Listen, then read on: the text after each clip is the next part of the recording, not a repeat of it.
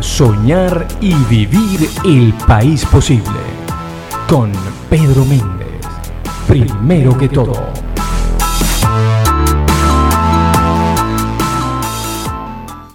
Bueno, muy buenos días a todos. Bienvenidos a Primero que todo, este programa que se transmite por Radio Comunidad y después se retransmite por YouTube y por podcast. Muy, muchas gracias a todos por estar aquí escuchándonos.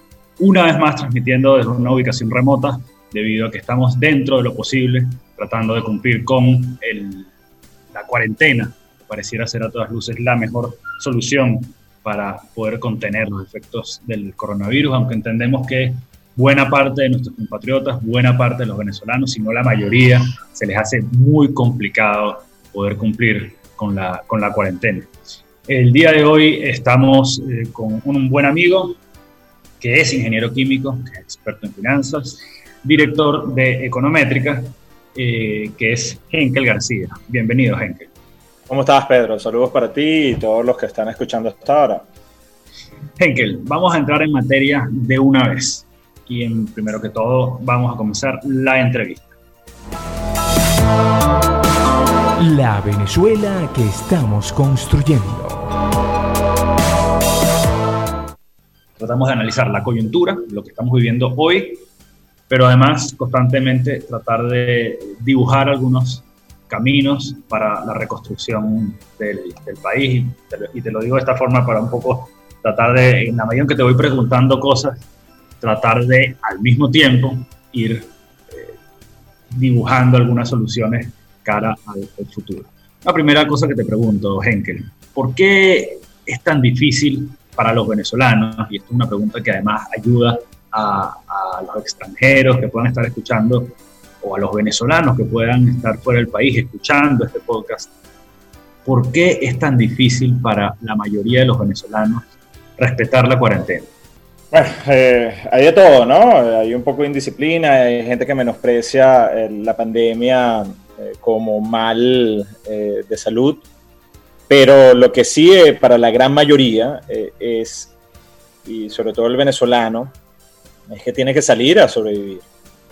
Lo que uno puede conseguir en las calles, sobre todo cuando lo ves en zonas populares, tú mismo eh, puedes tener información mucho más cercana del área de Petare eh, y cuando bajas a otras zonas populares como Katia, te das cuenta de la realidad, de la dura realidad eh, de gente que vive el día a día y que tiene que salir a la calle, pero fíjate, eh, sale a la calle arriesgándose, porque allí sí me parece que hay cierta conciencia que se están arriesgando, pero saben que eh, también la vida, la, la, la conseguir la comida diaria para su familia eh, también es una necesidad que está allí, independientemente de cómo vaya evolucionando la pandemia, y tienen que salir en un ambiente muy hostil, muy duro, porque cuando salen a, a trabajar se dan cuenta que eh, no pueden tener los ingresos que antes tenían porque buena parte de la, de la economía está paralizada.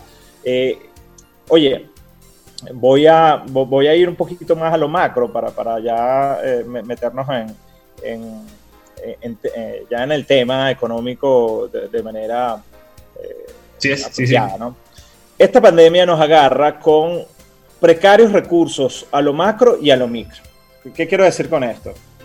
Venezuela tiene siete años, va para siete años de profunda recesión. Estamos, ya perdimos un tercio de nuestro PIB, eh, dos tercios de nuestro PIB per cápita, nos queda un tercio, y muy probablemente de esta crisis nos quede un quinto del PIB per cápita que teníamos hace siete años. Eso para entender la magnitud de la, de la destrucción económica que hemos presenciado en los últimos años. Entonces, por supuesto, en un escenario así, eh, Venezuela tampoco acumuló recursos, eh, está dentro de la misma constitución, eh, constitución, la figura del Fondo de Estabilización Macroeconómica, que si se hubiese seguido, hoy tuviésemos recursos suficientes como para, a lo macro, el Estado, para poder atender una crisis de este tipo, hacer las políticas de estímulo fiscal, de ayuda directa en las empresas y a los ciudadanos como están haciendo otros países. No es el caso. Otra de las cosas que distintas a lo que es el caso venezolano a otros países es que otros países tienen fuentes de financiamiento y Venezuela no tiene fuentes de financiamiento. Es decir, no acumulamos recursos y tampoco tenemos fuentes para financiar el, el costo, el altísimo costo que tiene la paralización de la economía eh, producto del distanciamiento de la política de eh, eh, distanciamiento social. Eso es a lo más. Cuando vas a lo micro, después de siete años de destrucción económica, las empresas tampoco han podido acumular recursos como para enfrentar por sí sola una, una crisis de este tipo, y tampoco los ciudadanos. O sea, cuando, cuando ves, los quienes nos escuchan, independientemente del estrato, oye, no tiene fuente de financiamiento, porque eso es otra de las características, no hay fuente de financiamiento por todo la política de encaje legal agresivo que ha tenido el gobierno, no hay créditos, no, no puedes de repente echar mano al crédito para diluir la carga de, esta crisis a lo largo del tiempo y por supuesto no, no tienes ahorros, porque después de siete años de destrucción económica muy probablemente hayas tenido que acudir a lo poco que ahorraste en el pasado, si es que tienes, o, o disminuir de manera importante tu estilo de vida, que es el caso de la gran mayoría de los venezolanos.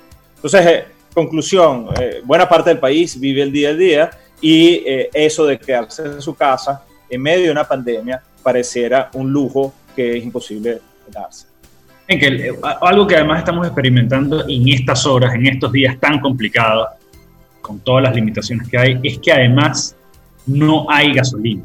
En el país, con las reservas de petróleo y gas más grandes del hemisferio, creo yo, no tenemos gasolina. Y eso empeora las circunstancias de todos los venezolanos, del médico que quiere ir a trabajar, de aquel que, que viola la cuarentena, pero que tiene que hacerlo por necesidad, pero entonces tampoco tiene eh, gasolina para salir, el transporte que estaba esperando no tiene gasolina. Vimos una, una imagen dramática de Carlos Albornoz de una, una fotografía en el páramo merideño en el que 50 kilos de tomate y 50 kilos o 100 kilos de berenjenas estaban tirados al lado de una carretera porque el agricultor no tenía gasolina para sacar la producción y tuvo que tirar el producto porque no tenía ni siquiera cómo llevarlo para donarlo a alguna parte. ¿Por qué no tenemos gasolina? Sí, eh, eh, cuando estaba comenzando la entrevista, quienes vean en YouTube estaba mirando, o más que mirando, estaba tuiteando, porque recién estaba leyendo una noticia de Bloomberg una reseña que dice que en Venezuela no ha llegado en cinco semanas ni nada de gasolina. Cinco semanas. Entonces eso explica, eh, o, sí explica eh, la escasez de gasolina que hay. Eh, también ayer compartí en redes sociales lo siguiente, están completamente rotas las cadenas de producción y distribución. Tú nombraste un ejemplo, pero eso ocurre a nivel nacional.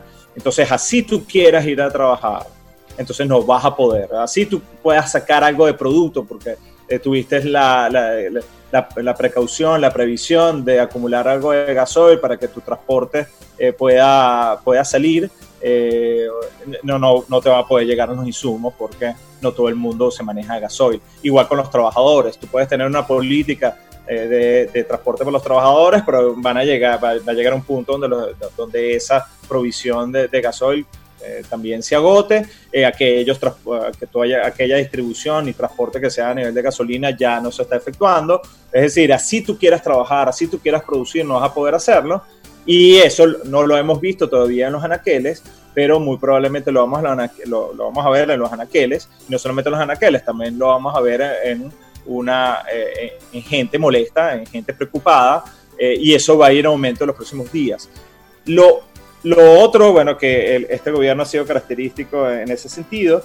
El otro problema es que no tienes de parte de, eh, del gobierno una, una, información oficial que sea creíble, una información oficial que llene de tranquilidad a la gente. Todo lo contrario, o sea, eh, estamos eh, navegando sin ningún tipo de visión. No sabemos si nos vamos a estrellar, bueno, o ya nos estrellamos a, a, un, a, risco si el barco se va a hundir, no sabemos, no sabemos porque no hay información oficial al respecto, no sabemos si, si esto tiene algún tipo de solución en el corto plazo como para llenar de tranquilidad a la gente. Lo que estamos notando es mayor desespero y hay que decirlo, desespero totalmente justificado. Enkel, eh, ¿cómo visualizas el futuro? Y cuando te hablo de futuro, te hablo de las próximas tres semanas, del próximo mes, mes y medio, en, en medio de la situación que estamos viviendo eh, para el país, para Venezuela digamos, si la esta tendencia se mantiene, es decir, el coronavirus de alguna manera creciendo, aunque ha crecido poco eh, versus lo que se ha visto en otros países, al menos eso nos dicen las, cifras que el régimen eh, aporta. Eh, yo he estado reflexionando acerca de ese tema y creo que el hecho de que Venezuela sea un país tan desconectado del mundo y tan desconectado a lo interno. Y cuando digo lo interno, ni siquiera hablo de que sea difícil moverse de una ciudad a la otra, sino que es difícil moverse dentro de nuestras ciudades. Para un vecino de la Dolorita es dificilísimo llegar a Petar, es costosísimo llegar a Petar, por decir algo. Eh, y eso creo que ha ayudado a que la pandemia no se extienda. Pero digamos en en un esquema en el que la pandemia continúa creciendo, continuamos con la economía en caída y sin combustible. ¿Cuál es tu, digamos, qué visualizas para el próximo mes, mes y medio, dos meses? Mira, yo veo una situación muy dura, ya te había dado como una especie de introducción eh, eh, en la pregunta anterior, yo, yo veo una tensión social eh, creciendo en los, próximos, los próximos días de una manera tremenda, el desespero de la gente también creciendo y, y, con toda justificación, porque, ok, la pandemia es un mal, pero hay dos aristas que hay que manejar al mismo tiempo en un fenómeno como este, y es la, la arista de salud y la arista económica. Eh, el gobierno se ha enfocado en la arista de salud, me imagino también para anotarse un éxito político en ese sentido, pero la arista económica está totalmente descuidada, no hemos visto ningún tipo de medida eh, para poder atajar esto. La carga de, de, esta paralización económica se la están dejando por entero al sector privado. El sector privado no tiene recursos ilimitados y en algún momento vamos, vamos a presenciar eh, mucho males mucho más profundizados de lo que ya hemos visto. A esto agrégale el tema de la gasolina y el, panorama, el panorama es muy complicado, muy complejo, de, mucho mayor tensión. Y, sí, yo, yo, yo, debo decirlo, yo estoy preocupado, como buena parte de la gente. Hay una encuesta que estoy mandando, las encuestas de Twitter no tiene tanta rigurosidad, pero me da, me da una noción de, de cuánto o la tendencia de, de, la preocupación o la tendencia, lo que yo quiera medir eh, allí por redes sociales.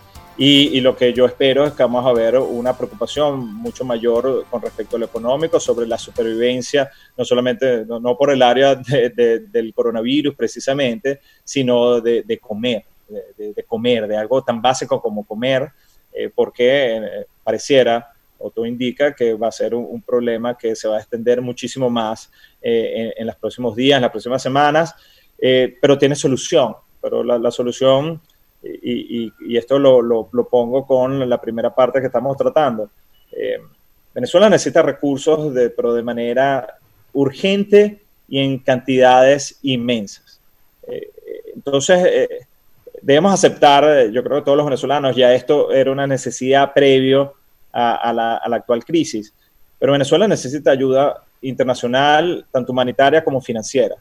Y bueno, y lo financiero es para tratar de contener eh, toda la, precariedad humanitaria que tenemos en Venezuela.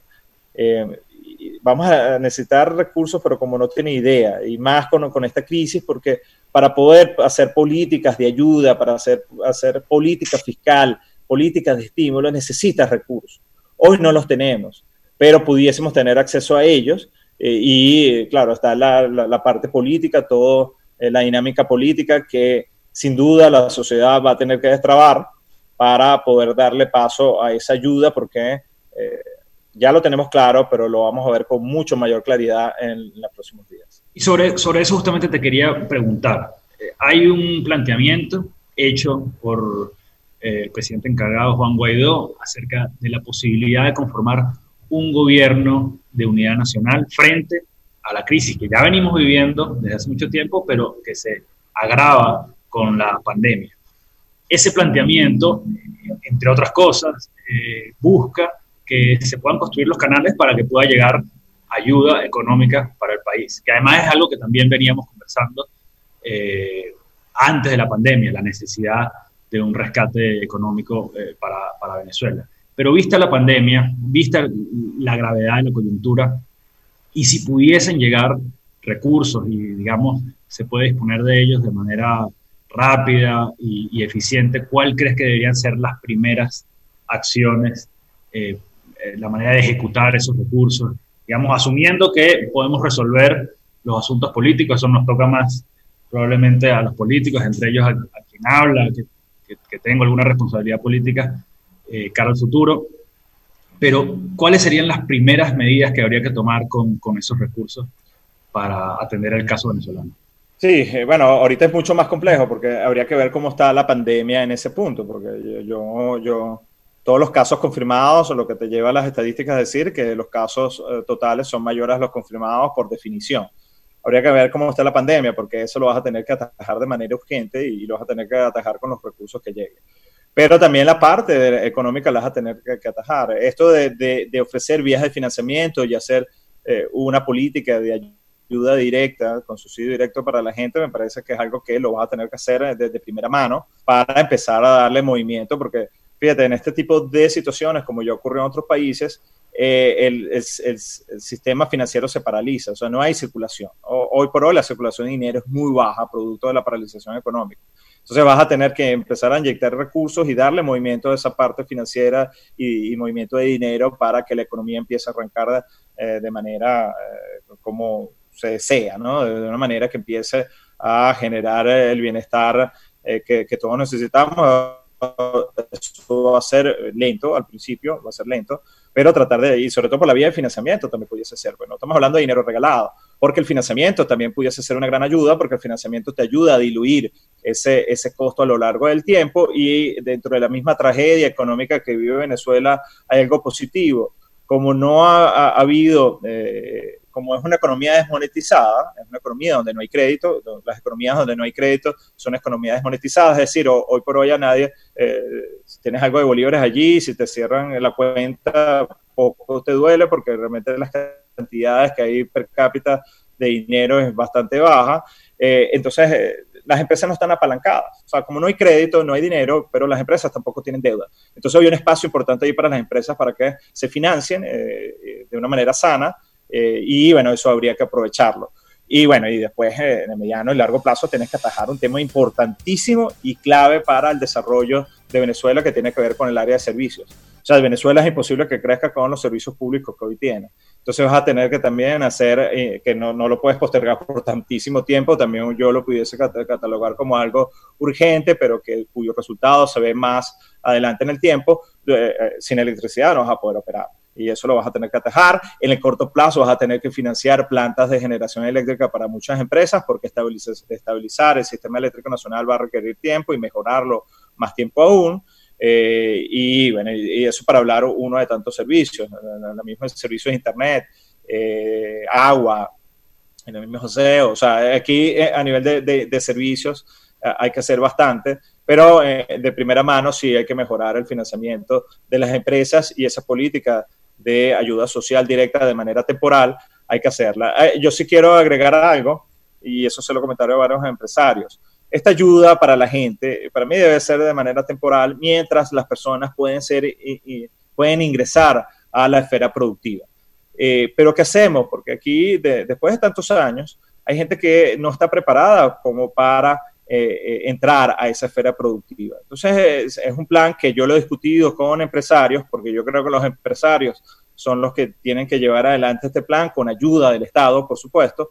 Es eh, en ese periodo de dos o tres años de ayuda, eh, de ayuda temporal, preparar a la gente que, que para que pueda entrar a un puesto de trabajo sin mayor problema y las empresas saben cuáles son las necesidades que tienes, cuáles son las habilidades que hay que desarrollar, cuál es el conocimiento que deben tener estas personas y que en ese periodo haya un gran plan de preparación, de capacitación técnica, eh, nos va a beneficiar mucho en el futuro.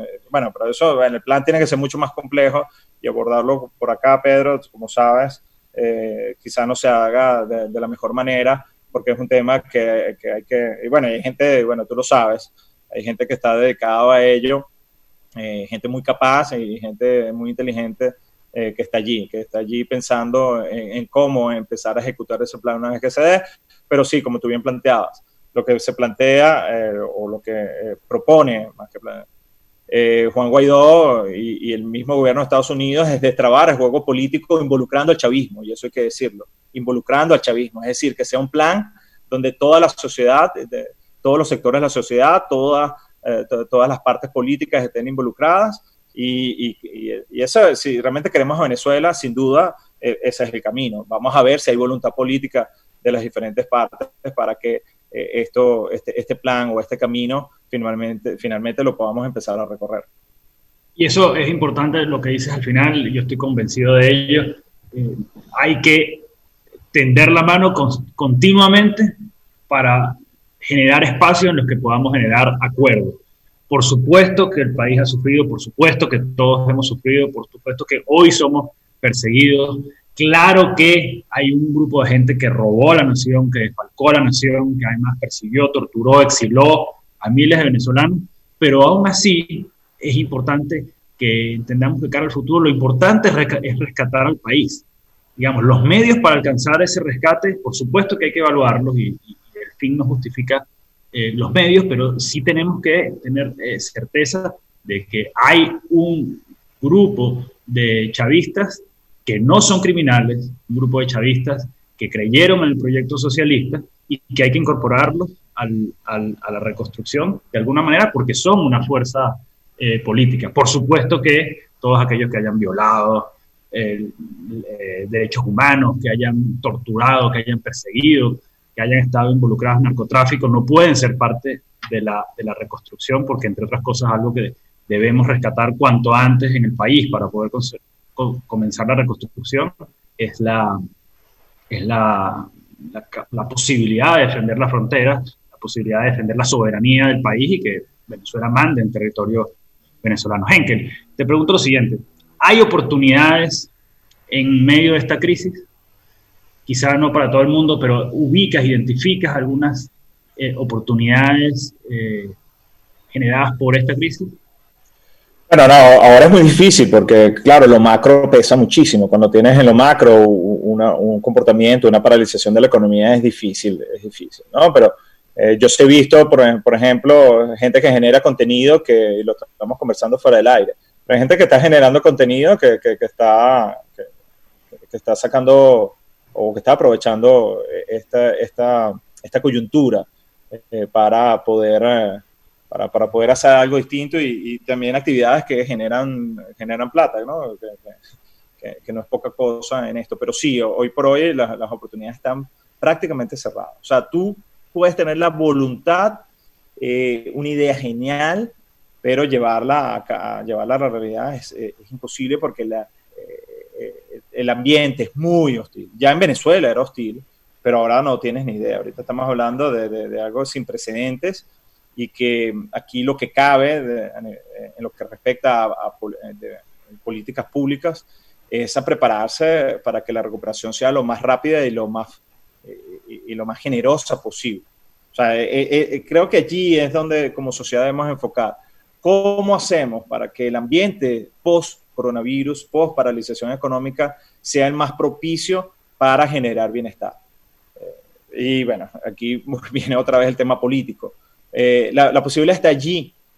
Venezuela tiene todo, pero todo, todo, todo, todavía, a pesar de, esta misma dura coyuntura, tiene todo para rebotar y crecer económicamente en los próximos años eh, a doble dígito, los primeros dos o tres años de recuperación, más de 10%. Lo tenemos, está allí. Eh, claro, a medida que esto se prolongue, eh, y yo estoy hablando de la crisis económica estructural, no solamente no, la, del coronavirus, entonces esa capacidad de rebote se va perdiendo, se va perdiendo y ese, y ese sí es una preocupación, porque hoy por hoy las empresas tienen una capacidad productiva que está allí ociosa, pero eh, eh, ya se va a volver ociosa, eh, ya, ya se va a volver obsoleta, perdón. Ya, ya, ya no vas a poder aprovecharla porque tecnológicamente ya no vale nada o a nivel de mantenimiento tienes que invertir mucho para poderla arrancar. pero esa capacidad no quiero que se pierda, o deseo que no se pierda, pero Venezuela tiene todo, todo, todo, todo, porque va a tener con apoyo internacional, va a tener ayuda financiera de las multilaterales, y si hacemos las cosas bien y si el, plan, el mismo plan país se ejecuta eh, de la mejor manera y se hacen las mejoras, porque seguro habrá mejoras que, habrá que hacer al momento de ejecutarlo, pero si se ejecuta de manera, eh, de manera que como, las necesidades del país lo indican, oye, no tienes idea, Venezuela va a ser, así como somos hoy un caso particular de destrucción económica, vamos a también a ser uno de estos casos eh, de ejemplo de recuperación económica. Pero bueno, hay muchas variables que tienen que alinearse para, para eso y, sin duda hace falta voluntad política y, también querer al país.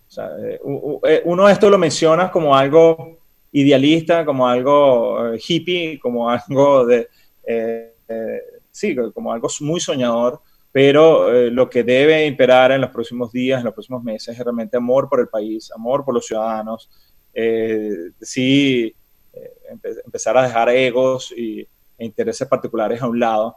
y bueno, porque eso es lo que finalmente, ese es el, el motor moral, el motor o la fuerza eh, de eso, de la, fuerza del mismo amor por el país, amor por la gente, amor por los venezolanos, que está allí, está, está como contenida, pero que si se le canaliza de la mejor manera, al final va a ser eh, positivo para todos. Tú lo notas, Pedro, porque eh, tú eres una de las generaciones de políticos, yo se los digo a nivel público y también a nivel personal, una generación a la cual admiro, respeto, porque, porque se han sacrificado teniendo futuros posibles que, pudiesen, que pudieron tomar. Eh, el amor hacia el país imperó, el amor hacia, el, eh, hacia la gente, ese, ese, ese sentido de trascendencia dentro de Venezuela está presente en todos ustedes. Eh, y bueno, por, por, eso siempre han contado con mi apoyo, porque creo, o, sea, ustedes son de esa generación que yo sé que lo, no lo hacen por ningún tipo de interés en particular, sino porque realmente los motiva esa, esa fuerza interna que al final es retroalimentada por la misma gente, porque cuando tú haces el trabajo en las mismas zonas eh, populares del país, eh, te das cuenta de, esa fuerza que no solamente es de ustedes, sino es, de un país entero.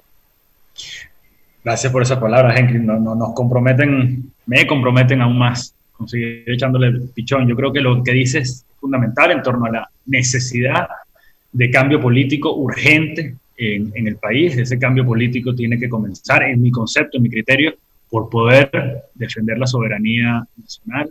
Ese cambio político tiene que además, eh, yo creo, liberar la economía y poder incorporar al capital privado, la inversión extranjera en el país. Creo que tiene que liberarse y abrirse el mercado petrolero para que muchos puedan invertir y para que haya competitividad en el sector. Yo, yo, me, me, imaginaba las, circunstancias o circunstancias similares si en Venezuela hubiese competencia en torno al, tema petrolero, ¿qué pasaría, por ejemplo, con este tema de la gasolina, si hubiese otros, otros actores eh, compitiendo?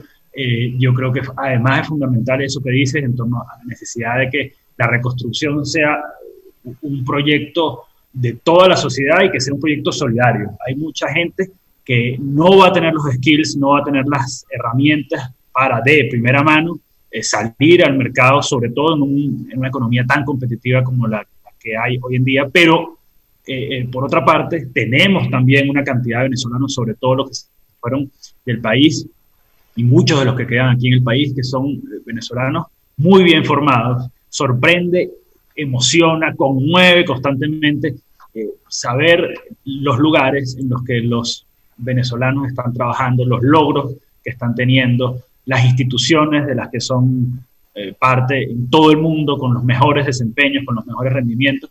Y sobre eso algo que yo siempre he dicho, y, yo que estuve en la diáspora, no sé si tú lo sabes, en que yo estuve un tiempo fuera y regresé, eh, la verdad es que tenemos que decirle a todos los venezolanos que se fueron que todos son necesarios en el cortísimo plazo. Es decir, si la tarea liberadora es una tarea que probablemente involucra unos riesgos que pocos estamos dispuestos eh, a asumir. La tarea de reconstrucción es una tarea que es muchísimo más colectiva que la tarea de liberación. Eh, y eso eh, creo que hay que transmitirlo una y otra vez, que apenas podamos generar el cambio político en el país, vamos a necesitar de todos los venezolanos aquí contribuyendo al rescate del país. Y disculpa esta, esta larga reflexión. Henkel, muchísimas gracias por acompañarnos el día de hoy. No, vale, a ustedes, y bueno, eh, decirles a las personas que, sí, que ahí, las entendemos, eh, estamos todos en la misma situación, eh, mucho ánimo porque estas experiencias de alejamiento social no son fáciles desde el punto de vista emocional y psicológico, pero estamos aquí para apoyarnos y, y, pensar, pensar en esa Venezuela posible post este distanciamiento social eh, que, vamos, que está allí esperándonos y que mm, finalmente nos vamos a dar, que se comienza de eso, eh, ser muy solidarios, como tú dices, eh, querernos, querernos y cuidarnos. Yo creo que ese es como que el mensaje final para terminar mm, con esta entrevista. Un abrazo. Muchísimas gracias, muchísimas gracias Henkel. Estábamos con Henkel García, ingeniero químico, experto en finanzas, director de Econométrica. Esto ha sido todo por el día de hoy aquí en Primero que Todo, que se transmite por Radio Comunidad, que se retransmite por YouTube y se retransmite por podcast. Nos encontramos el lunes que viene o en cualquier momento aquí en Primero que Todo. Nos vamos y regresamos el próximo lunes, analizando la coyuntura política del país, primero que todo, con Pedro Méndez.